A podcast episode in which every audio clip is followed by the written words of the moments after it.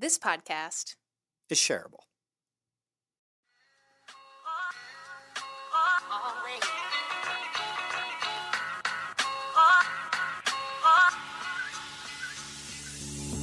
I'm going to go out on a limb and say this either is or will become your favorite podcast. This is Shareable, the show that's so good, you got to tell someone about it. Every episode, we explore the impact of people and technology on our lives and careers, and we send you away with something shareable. Now, without further ado, let's get to it.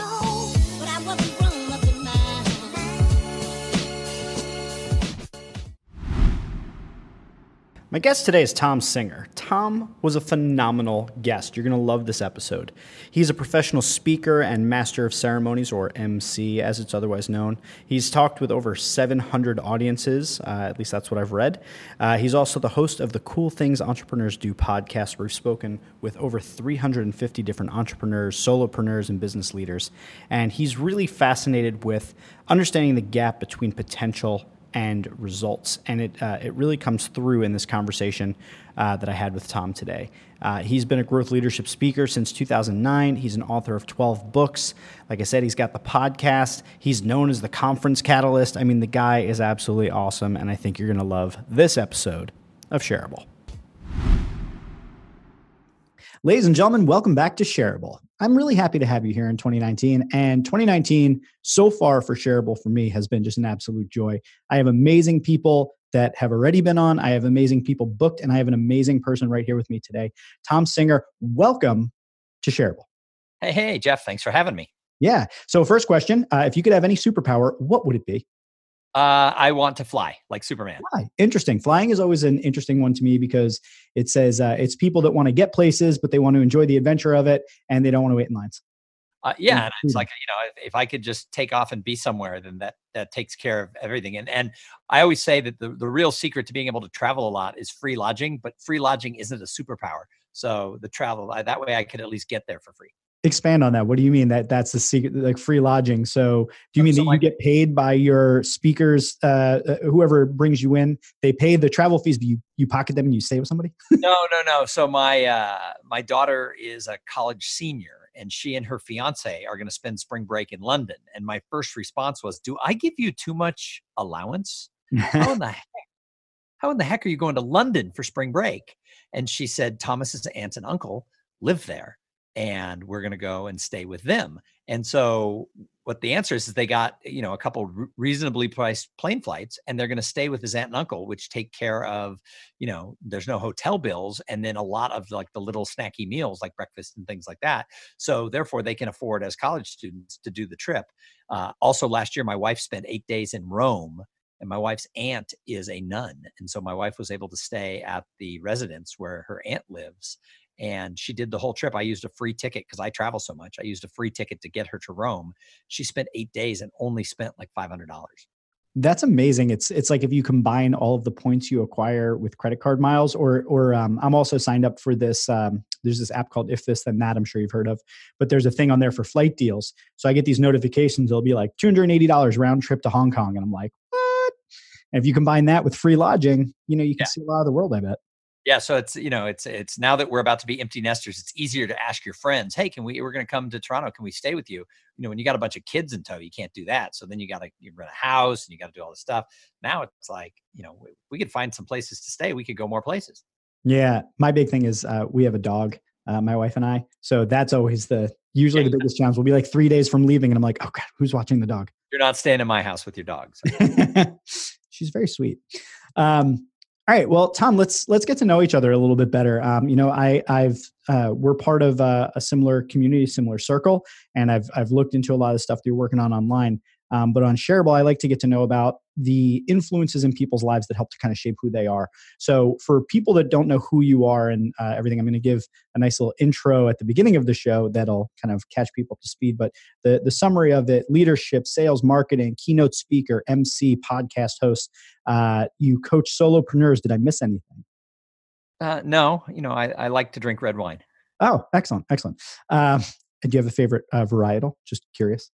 Uh, you know, I like things like a, a Cabernet or a Montepulciano, something that's red and strong that'll punch you in the mouth when you drink. Okay, Cool. Good stuff.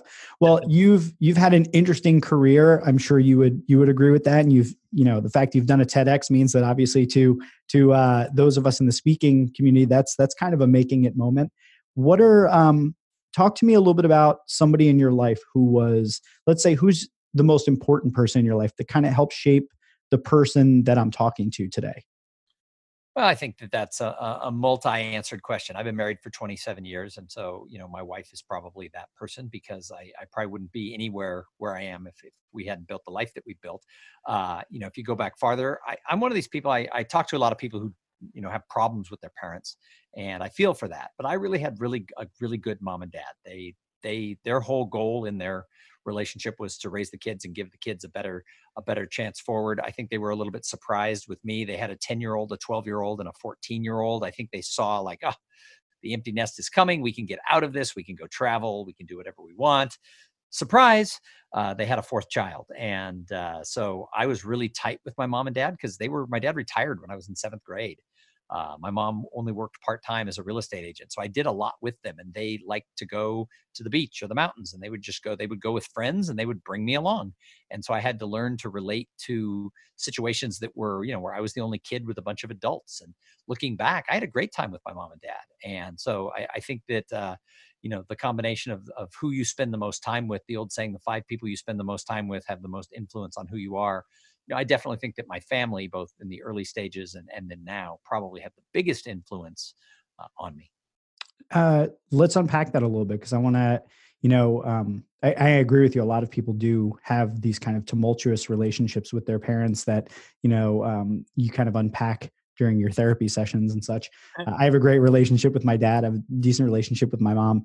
And I think when I look at the person I am today, I see so much of the influence of the way that my parents raised me as well. And I can see, you know, for instance, just as an example, my, I have somewhat of an issue with authority. It's why I kind of went the entrepreneur route. And that's totally come straight from my dad. So when you look at, you know, being tight with your parents and having that extra time with them and looking at the influence that they had on you, what are some of the attributes that have made you successful that you can tie kind of directly back to that time that you spent with them and the influence in their raising you? Well, I, you know, I, I, I think, so my parents, uh, married older, at least my dad did. My dad didn't marry, he got married in the early fifties, but he was already well into his mid thirties. And my mom was about twelve years younger than he was. Uh, but by the time I came along, my dad was fifty-two years old. My mom was forty. So to some extent, it was like being raised by grandparents. They were very kicked back. Uh, by the time I was a teenager, they had already raised three teenage boys. And, uh, you know, my brothers were all very different. So you had different areas of, uh, academia, you had different areas of kind of being wild and breaking the rules. My dad always said there was nothing I was going to do that was going to surprise him. So therefore, you know, he just let it all roll off his back. I, I showed up way past curfew one time, and they were sitting up on the couch, and I walked in the door, and they go, "We don't want an explanation. We don't want to have a fight. Give me the car keys, and you'll get the car back when we decide you get the car back." And it was kind of like French prison. In the old days, they would sentence you uh, in France to prison. They wouldn't tell you how long you were going to stay. My dad would take the car. You wouldn't know if it was twenty-four hours or a month. And he's just, give me the keys, go to bed. We'll talk about it in the morning. And my brothers tell stories about, you know, blowing curfew and my parents screaming at them. My mom had called all their friends and, you know, all this different stuff. So I think there was very much a, a level-headedness, especially in my father, that really rubbed off on me. The best advice my father ever gave, and, and I give this when people ask for advice, is be slow to anger and fast to forgive. My dad would always tell stories about uh, people he knew who, you know, either died young or were unhappy or whatever. He goes, they were the people who got angry really fast, thought everybody was out to get them, and then held a grudge for a long time. And my dad really said, you know, most of the time that people screw you over, they're not trying to screw you over. They're not even thinking about you. So don't make it about yourself. Be slow to anger, you know, get all the facts before you get real mad. And then realize that, you know, if someone's been your friend for twenty years and they do something stupid, you can probably forgive them and start, you know, start fresh, you know, at least once. Yeah. And so you do a lot of speaking on topics in leadership. You know, you yourself have been a leader, you coach leaders. Um, I'm writing a book right now on leadership called The Lovable Leader. And a very good portion of the beginning of the book is about the lessons in leadership I learned from my different parenting situations. When my parents split when they were, when I was like ten or eleven or something like that, I had two very different leadership scenarios. And I factor that a lot into the things that I work on. Would you say that the way your parents raised you has impacted and influenced the way that you coach leaders and sort of the methodology and philosophy you've you've come about? Yeah, I think that it has a, a direct influence. Where my father was very even keel and very much like, you know, there's nothing you're going to do that surprised me, so don't even try. Uh, my mom was was Irish. She had a little bit more of an Irish temper, so you had to be a little bit, you know, uh, more there. But where my mom really shined was my mom was one of these people who really connected with people. People wanted to be around her. When my mother passed away when I was a teenager, the police officer who drove the funeral procession asked my dad, was she famous? Because I grew up in Los Angeles. And he thought maybe she had worked in Hollywood or something. And my dad was like, no, that's a weird question. And the police officer said, I've never driven a procession that was this large, except for like Hollywood, like actresses or producers or people like that. So my mom was one of these people people wanted to be around. She was a great storyteller. And, you know, I think that that really impacted, you know, sort of who I am as a storyteller and, and how I do that. She also really cared. Both my parents really cared about other people. They had a huge circle of friends. Uh, you know, my father lived to be ninety-nine years old and had outlived everybody he had grown up with. But when you really looked at who his circle of friends were, he had known many of his closest friends when he was in his eighties, since he had been in Boy Scouts. So I think my parents taught me that that commitment to other people really matters. So one thing that uh, you know I try to teach in, in leadership is, is people aren't just things that are passing through. We need to invest in people. And when you invest in people for the long run, more opportunities come your way. And so I think that's a real, real important thing. And the I, I've only been slighted a few times in my life where uh, I might be slow to anger, but I get to angry. And usually it has to do with when somebody I really care about that I'm invested in has sort of fired me as a friend or not forgiven me for something that I didn't really do, but that in their mind, they got that way. And I think a lot of that comes from the fact that my parents really brought me up, that, that people aren't to be thrown away. Relationships are long-term. So I, it, it's interesting because, you know, having looked at a lot of the things that you work on and just seeing even just the way you frame the copy on your website and, and the different marketing materials you have, I can see that this influence is very strong about, um, you know, treating other people a certain way and just all of the influences that you just spoke about, about your parents. I'm curious if the, your choice to go into speaking is, are you, um, you know, we're, before we even got on, we were talking about introverts, extroverts, you know, being a speaker is a particular thing that is really difficult for some people, terrifying to the point of not even being an option. And for other people, it comes a little bit more naturally.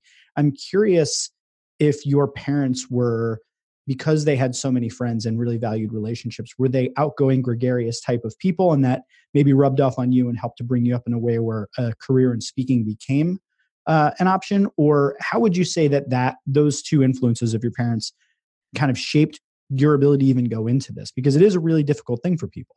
So we always thought my dad was an introvert because my mom was such an extrovert. She was one of these people who always had people around. She was on the phone. She had six sisters. They were on the phone all day. My dad had one brother. If they talked every other month, they were super tight, but if they talked once a month, that was plenty. Uh, so we always thought my dad was more of an introvert. When he was seventy, he was widowed. And all of a sudden, his calendar was full. He was always out going to dances. He was going bowling. He was president of the senior men's club. And what we discovered was my dad was also an extrovert, but my mom was such an extrovert that she just overshadowed it. And my dad learned to be like, okay, let her handle the social stuff because you couldn't you couldn't both do it, I guess. And so, uh, where you my wife my wife's more of an introvert. You oftentimes see, you know, the introvert and the extrovert kind of pair off. I think both my parents were extroverts, but my mom was such an extrovert. That being said, neither of them were big on like uh, taking center stage as far as getting up in front of people. My father told me when I became a speaker, even when I was doing it part-time, he saw a video of me giving a speech and he was, I, he was so impressed. He was like, where did he goes, you have to get this from your mother. And he told me about the fact that he had joined a Toastmasters club in the nineteen fifties. And he went to his first meeting and they called on him for what we, you know, if you've been to Toastmasters, they called on him for table topics and made him stand up in front of the group and do an impromptu three month speech, three minute speech. And it seemed like three months to him. And he said he never went back. He went one time and he hated it so much that that was not his thing. He was a behind the scenes guy in his career. So uh, I think where the speaking thing comes from me is I wanted to be an actor when I was a kid. And I always fantasized and dreamed about it. I, I was very active in drama in high school. I had the lead in all the plays. I did a little bit of community theater, but I never did anything with that. I think the reason I never did anything with it is my parents were not necessarily in favor of it. I mean, they didn't do anything to discourage it, but they certainly didn't do anything to help me. And I grew up in Los Angeles. I literally grew up fourteen miles from Hollywood and Vine. And I never went over to that side of town. And part of it is I, I didn't know how, and I don't, my parents weren't like saying, yeah, go check it out. And we didn't know anybody in the business. And nowadays you could Google it, you could find a coach, you could find all kinds of things. Back then, I, I just wasn't gutsy enough. I didn't have the, I didn't have the balls to go and do it. And uh, looking back, that's one of my few regrets is I didn't, when I was younger, I wasn't aggressive and went for things. So for me, being a speaker sort of fulfills that desire I had as a kid. Uh, and at the same time, I now believe that you've got to go out and try things. You got to jump in. And if you fail, so what? But I didn't know that when I was younger, or I didn't have that.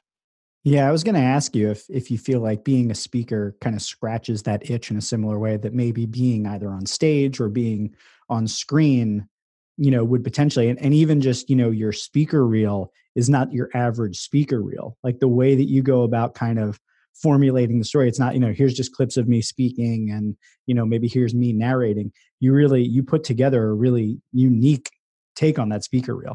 You know, what's fascinating. Very few people have brought that up to me, that it's a little different. When I sat down, very different, actually. When I sat down with the person who created it, I had, I asked all of the meeting planners I know, what should I do? And they all said, please don't do another one where it's like a documentary where you're, you know, sitting in a restaurant with a glass of wine, telling your philosophy. They go, we don't care. We want to see you on stage. There should be some sort of a story arc, but we, you know, don't do the same old thing. And that's what all my, my clients told me. But they didn't give me any guidance. So I hired somebody who came up with the idea of doing sort of the, the it's sort of like a little play, I guess, going on, a little, the voiceover that's happening. And what's interesting is I showed it to a bunch of speakers when it was done, and all, uh, well, not all, but many of the people were like, no, you can't do that. You have to have, you know, you have to have this, you have to have an interview with you, you have to sit in front of a curtain, you have to do this, blah, blah, blah, blah, blah. And I have now asked people who've hired me, what do you think of it? And only a handful of people haven't gushed about it, either in it's fine, but everybody says it's different. But I've gotten hired by a number of people who said we actually liked it because it was different, but it wasn't weird. So yeah, I, I mean, I love it. And and as someone who's, you know, like like we said before we got started, I'm I'm trying to kind of reboot my speaking career a little bit. So I'm looking at what everybody's doing, and I look at a lot of stuff that Phil Jones does, and obviously Michael Porton, Scott Stratton, a lot of the people in our group.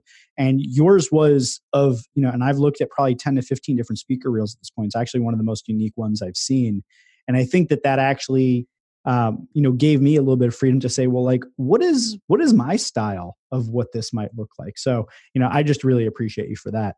You made my whole day by noticing that. Yeah, it's very cool, man. It's very cool. I want to ask you a little bit about, um, you know, you have a particularly unique scenario given the fact that, you know, by your admission, your your parents were a little bit older. So um, you and I are, I, I think, um, not far off in age from one another. But, you know, I grew up in the eighties, and technology in the eighties was a, a thing. You know, it was uh, very analog. It was not what it is today. But I grew up in that kind of bridge generation where I'm often explaining technology to people that are older than me and, uh, you know, capable as the people that are younger than me. But my dad was pretty up on things and tried to stay current. I'm curious, your parents were a little bit older, probably meaning they're a little further removed. And I'm curious how technology played a part in your development and growth into what you're doing now. I know that obviously a lot of the things that you do now would be very difficult to do without technology, such as your mastermind and things like that. But talk to me a little bit about the impact that technology's had on your career, getting to where you're going, uh, where you are now and where you're going. So I'm at the high end of Generation X. So I'm, you know, I, I was born in the sixties. I came of age in the early eighties.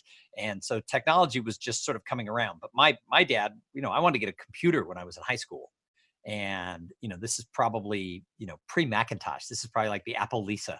And, you know, I shopped around. I had friends, uh, two friends who were very into computers. Their parents were both programmers back when you programmed with cards. Uh, and so I knew a little bit about it. I was interested in it. And my dad was like, ah, it's too expensive. People, this is dumb. You never use this. And it's, I always look back thinking, well, he was not necessarily a visionary. Uh, we had a rotary. We were the last people to have a rotary phone.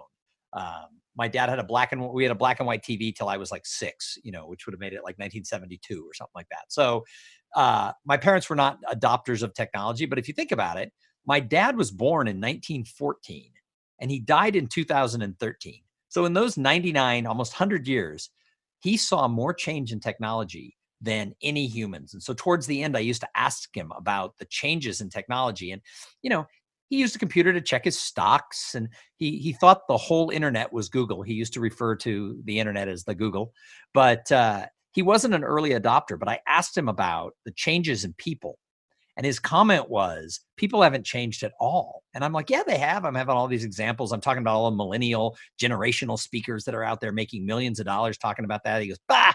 He goes, that's because people fall for that stuff. He goes, the reality is, is people are still the same the way you're wired inside. He goes, go read the Bible. If you read the Bible, you're going to see stories about lust and greed. You're going to see stories about marriages that worked and marriages that didn't.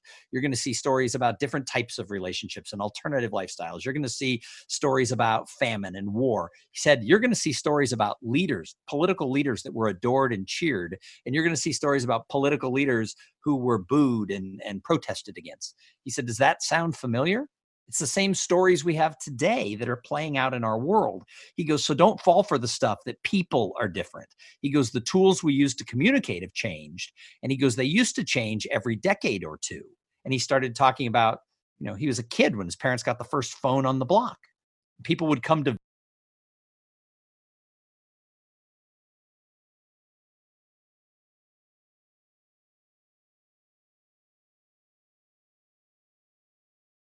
T V was going to change everything. It was going to ruin the next generation. It was going to do all this stuff. And then, you know, from T V, then we went to, you know, whatever it was. Then we have the internet. And my dad said that the technology changes, but the people don't change. It's just tools. And he goes, now it's changing every two years. And, you know, I've always kind of held on to that, that he was not an early adopter. And I kind of, I've got an iPhone ten. I kind of go out and get all the new toys because I need them as part of my work. I film a lot of videos. So having a better iPhone was important this year. Um, you know, I have to have a computer with a good camera in it so I can zoom and record things like this. My father wasn't an early adopter, but he understood that technology was a tool, and you only needed the tool if you needed the tool. And at his age, he didn't need all the bells and whistles. He didn't ever get a cell phone because he didn't need it. It's really interesting uh, because I, I, there's a video on YouTube by, have you ever heard of the show Adam Ruins Everything? Yeah. Oh, I've, I've got, I've got uh, a twenty-one year old and a seventeen year old. So okay. they, they They keep me up on shows like that. Good stuff. Well, he's got a presentation he does that's called There's No Such Thing as Millennials. And he basically goes back and he shows that throughout time, there's been this conversation of, oh, young people are lazy and narcissistic. And it's been going back to like the days of the ancient Greeks. Yeah, yeah, absolutely. Yeah. So there's, I think there's a lot to be said for the technology changes, but the people don't. Our brains are still, you know, three parts. There's still the amygdala. We're still fight or flight. Should I kill it? Should I mate with it? Well, the, the big thing I heard in, in years ago was that the suburbs, I live in the suburbs, suburbs are going to die because millennials do not want to live in golf course neighborhoods out in the suburbs.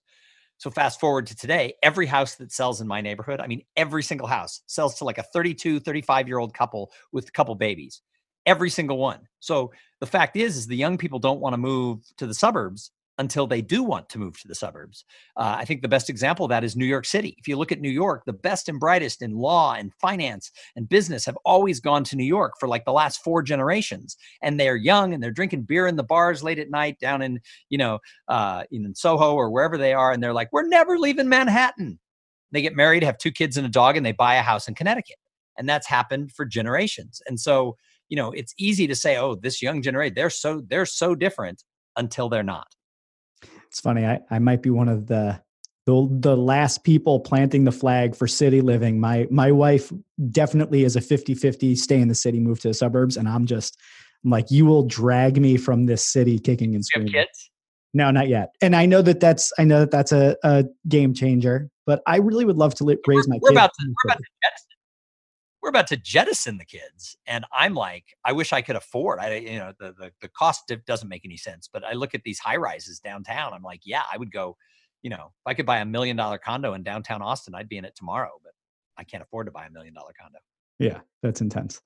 Um, so let's talk a little bit about the work that you're doing right now. Let's focus on some of the projects that you have going on. So uh, talk to me a little bit about your podcast, Cool Things Entrepreneurs Do. I just listened to an episode on your sales tips for twenty nineteen.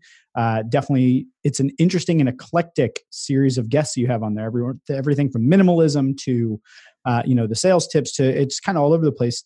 Give us the the quick pitch for that so people that are interested can can know what you talk about.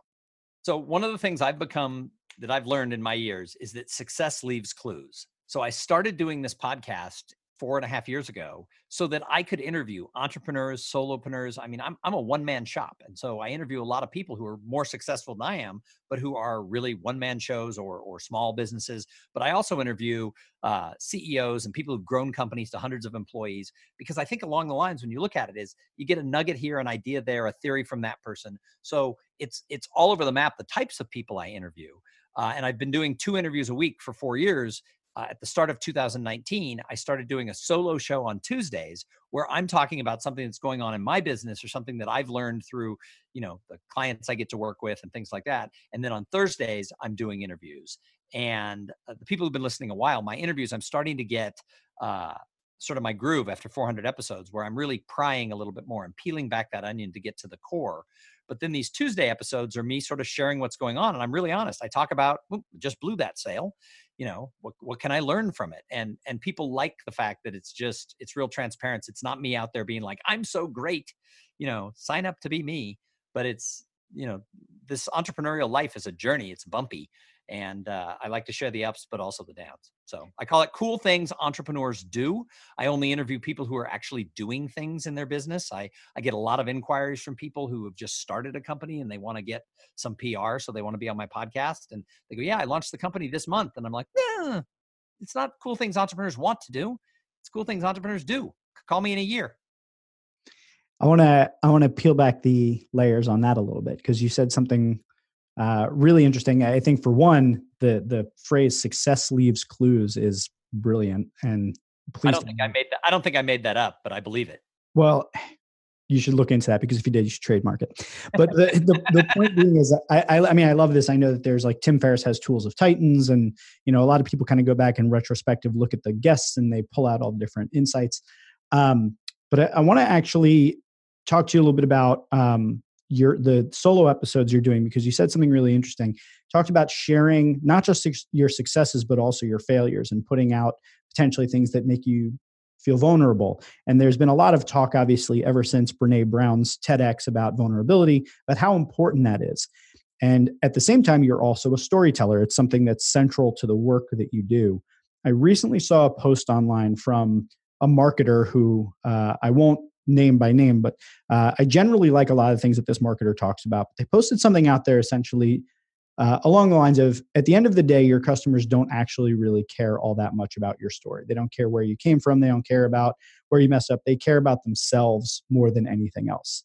And I think that there's some truth to that. But um, given the fact that you put out into the world, not just what you do well, but also where you failed, and uh, you put your vulnerabilities on the table. And then even more so, there's uh, for people that have not gone to your website yet, if they go to their, your website, they're going to find a couple of really interesting things that you put out there. And by the way, I'm stealing one of these things. Uh, I made a note of it, but you have a section on your website called What I Believe. And it's what I believe about speakers and conferences. And I absolutely adore it. I think that it's absolutely brilliant. You've got things on there. I believe that you're Uh, event is important.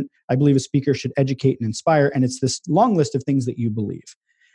And for me, as someone who's trying to get to know you prior to our podcast, I found that it really helped me to get a sense of who you are as a person and feel uh, a sense of connection. And I'm curious what your thoughts are on this idea of, we're, as an individual, as an entrepreneur, as a solopreneur, potentially even as a company, how important do you think it is to actually talk about what it is that you believe, who you are, your mission, your why, as Simon Sinek would say, versus this idea that at the end of the day, customer just cares about themselves and what you mean to them?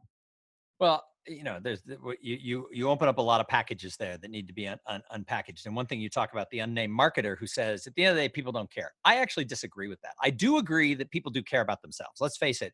In you know, I teach people networking skills, and I say, you know, the, the biggest misnomer we have is memorize an elevator pitch. Because if you meet somebody and flick a switch in your back and go, hi, my name's Thom Singer. I have a podcast. I've written twelve books. I speak all over the country. Nobody gives a shit. They care about themselves. So start with questions. So I, I know what they're saying, but oftentimes marketers and bloggers and people like that, they they take things too far to make their point or to get the headline or the clickbait.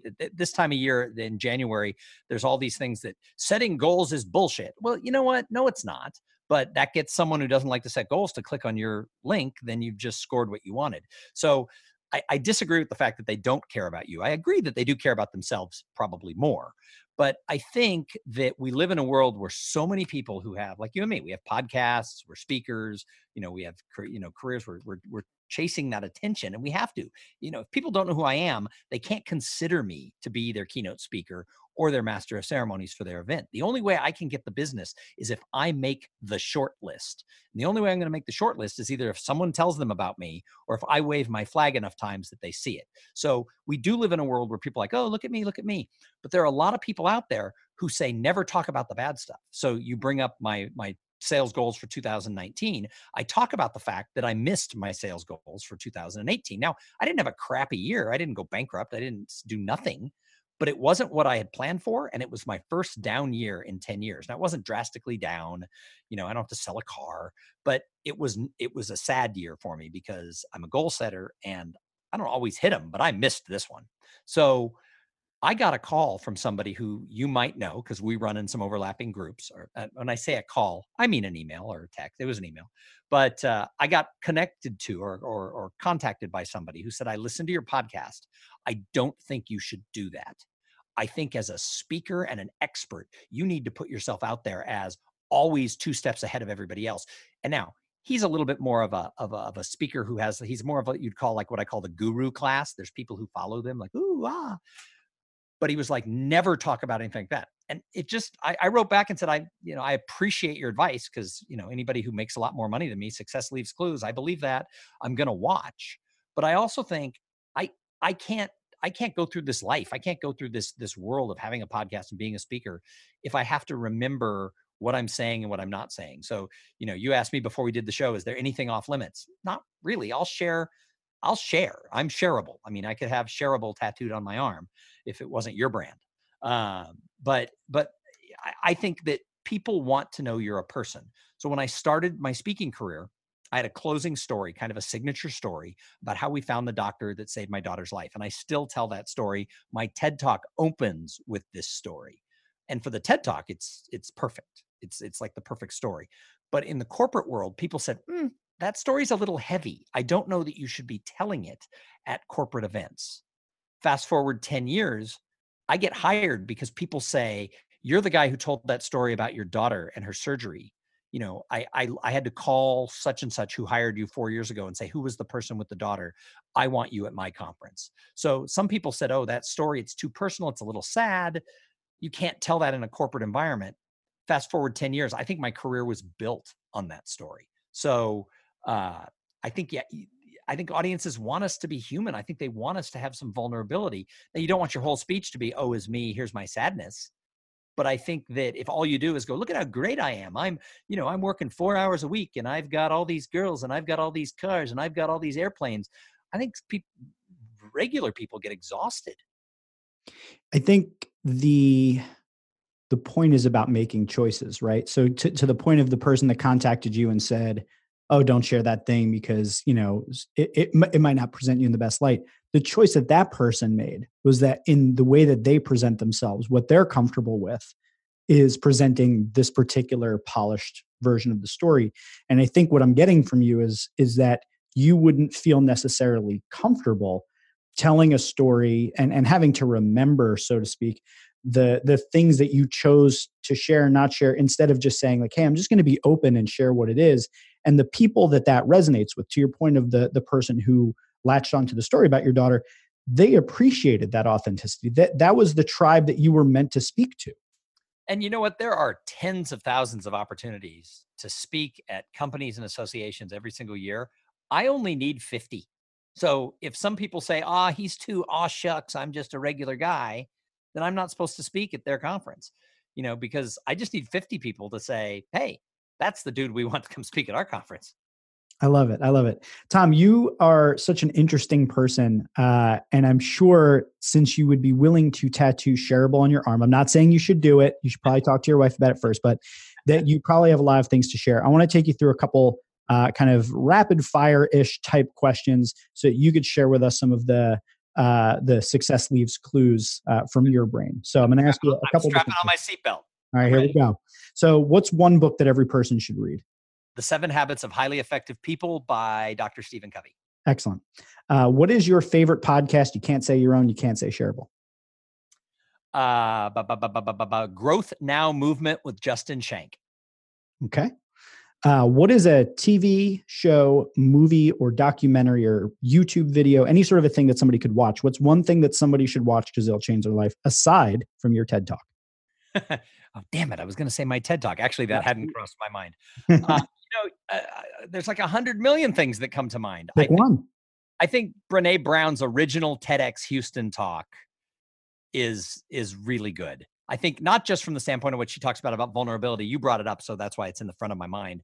But actually, when I coach people on speaking, especially like lawyers and accountants who aren't necessarily, they they they don't feel like they should be speaking, but they have to, I always make them watch Brene Brown's TED Talk, because I say, look, here, she was a teacher, she's a professor. So she gets up in front of classes, but she almost canceled TEDx because she did it when TEDx was new. So nobody even knew what it, she had no idea. I mean, she, there wasn't a dream that, oh, I'm going to go give this talk and it's going to make me a forty thousand dollars a speech speaker with, you know, a billion bestsellers. She just went and did this talk. She almost backed out of it because she didn't want to do it. It wasn't her thing to get up and talk about her research in that way. And I said, if you watch it, it's such a natural speech of somebody who is a little more introverted. That's not their thing, but who pushed themselves through it and did a great job. And so I think that, yeah, it's funny that she was being vulnerable, talking about vulnerability. You could take the content out, go watch her as a speaker, and you can go watch her now. And she's, you know, given thousands of speeches. She's much more poised and polished. If you go watch that original TEDx Houston talk, I think you can learn a lot about being a regular person and putting yourself out there. I love it. It's actually, um, I showed that video to, I'm accountable for at our agency, our client strategy team. So these are the people that directly interface with our clients most frequently.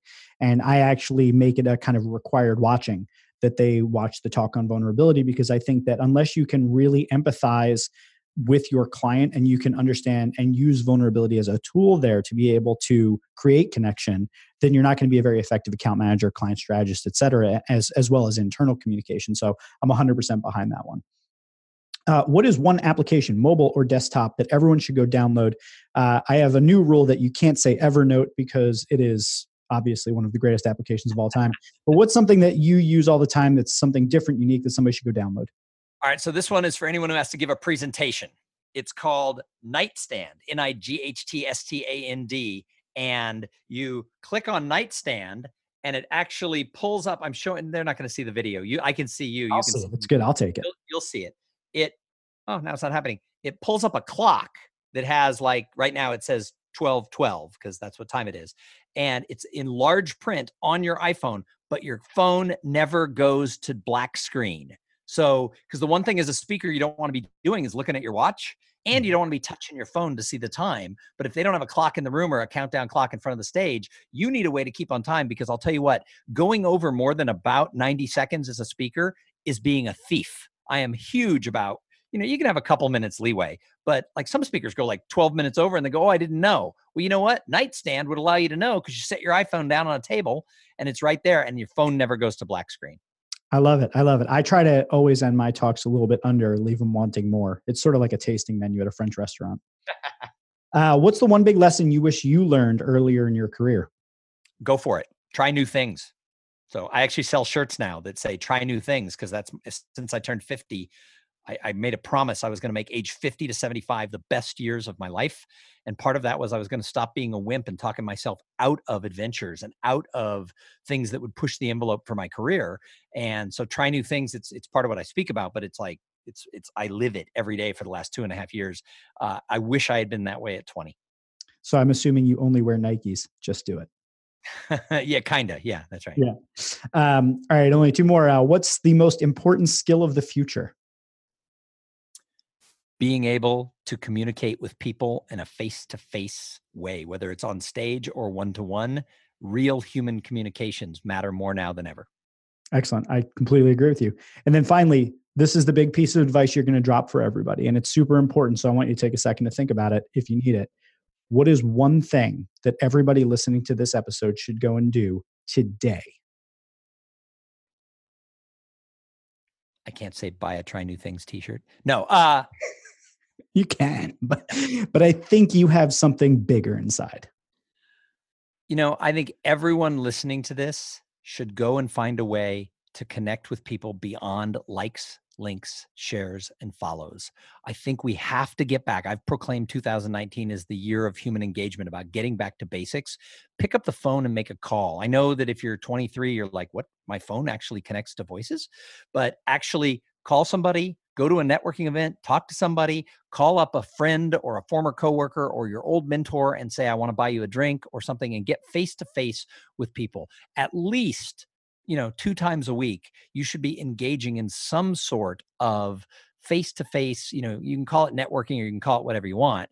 But if you're not really engaging with people, then opportunities are going to fly past you and go to somebody else. one hundred percent agree. And I think one of the things that's embedded in that lesson is, I think real, the thing about a phone call or a face-to-face is that it it trains your brain on real-time communication, because so much of our communication nowadays, because of technology, is asynchronous. We can send a voice text to somebody and then they can respond to it six minutes later, or you can, you know, you can send a text message, or you can post something on Twitter, but it's not, it's not like we're having a dialogue back and forth. And I think your brain has to be trained somewhat to be able to engage in that real-time back and forth. So I'm one hundred percent behind that. It's a great one. So I, I mentor two gentlemen who are both about twenty-eight, twenty-nine years old. And, you know, one of the things that they're seeing is, is as they're pushing thirty, some of their friends are, and one of them actually are excelling in their career, like, and other people aren't. And I said, let's unpackage. Who are the three most successful people you went to college with who are kicking ass in whatever career they're in, whether it's money or fame or whatever it is. And in all cases, the common denominator across the board that we came up with was these were people who were really good at relating to people, helping people, serving people, being on boards, volunteering their time, playing golf with their boss, whatever it was. It all came back to that human-to-human connection. And I'm so I, you know, I mentor them. I go, oh, so that's the common denominator of everyone who's kicking ass. What are you doing this year? Love it. Love it. Well, Thom, you've been a phenomenal guest. Uh, tell people where they can go and be social with you and where they can find out more about your work, listen to your podcast, hire you to be an M C, hire you to be a speaker, anything you want to talk about. The show is yours at this point. Great. Well, do you have another half hour? Here we go. No, uh, you can find everything about me at thom singer dot com. That's T H O M S I N G E R dot com. I'm on all the social medias, Thom Singer, T H O M S I N G E R. Uh, my podcast is called Cool Things Entrepreneurs Do. If, if you like to listen to podcasts, I think you might like my show. I get I get some good feedback about it. So uh, go check out two or three episodes. Check out the interviews. Uh, anything coming out in two thousand nineteen, I think, is better than anything before. And I think the stuff before is good too. But uh, check out some of the interviews. I just interviewed uh, uh, two guys. It won't come out till late March, but two guys who own a transportation company. They're both twenty-seven and they are just hungry entrepreneurs. And we had so much fun. They'd never been on a podcast before and you wouldn't know it. So uh, check out the interviews that I have, and uh, drop me a line if you like the show. Awesome. Awesome. Well, for all of you out there listening, I love that you keep coming back and listening to these episodes and spending your time with me and choosing to give me some of your ear space with my fabulous guests. Uh, this episode was uh, really just an engaging, fun time for me. I hope you had a good time, Thom. Uh, but if I had to really sum up everything that this episode was to me in one word, I guess I would say it's shareable. Wait, the show's not over yet. I have some important announcements. If you made it this far, you're clearly a dedicated fan, or you're in the middle of vacuuming and just haven't hit stop on your podcasting app. Whatever the case, we want to thank you. We're not just music to your ears, we're music to your inbox. If you subscribe to our email list at shareablepodcast.com slash subscribe, not only will you get access to our private Facebook group, you'll also get all of our blog posts, newsletters, special announcements, and more. You won't find any of that in your podcast feed. You can follow the show at shareable underscore pod on Twitter and just shareable podcast on everything else. You can find Jeff online at jeff gibber dot com, and you can connect with me on Twitter at Caroline Sohn, because I don't have a website yet. So go ahead, call us, leave a message, subscribe to our list, leave a rating, review us on iTunes, tell a friend, tell your mom. If she's like my mom, she'll love it. And now for the thank you portion, to all the folks that make this podcast possible. Shout out to D J Quads for the use of our theme song Always, and A. Hamitsu for the use of our outro song Adventures. And a big thank you to Ray Bueno for all of that sexy production value.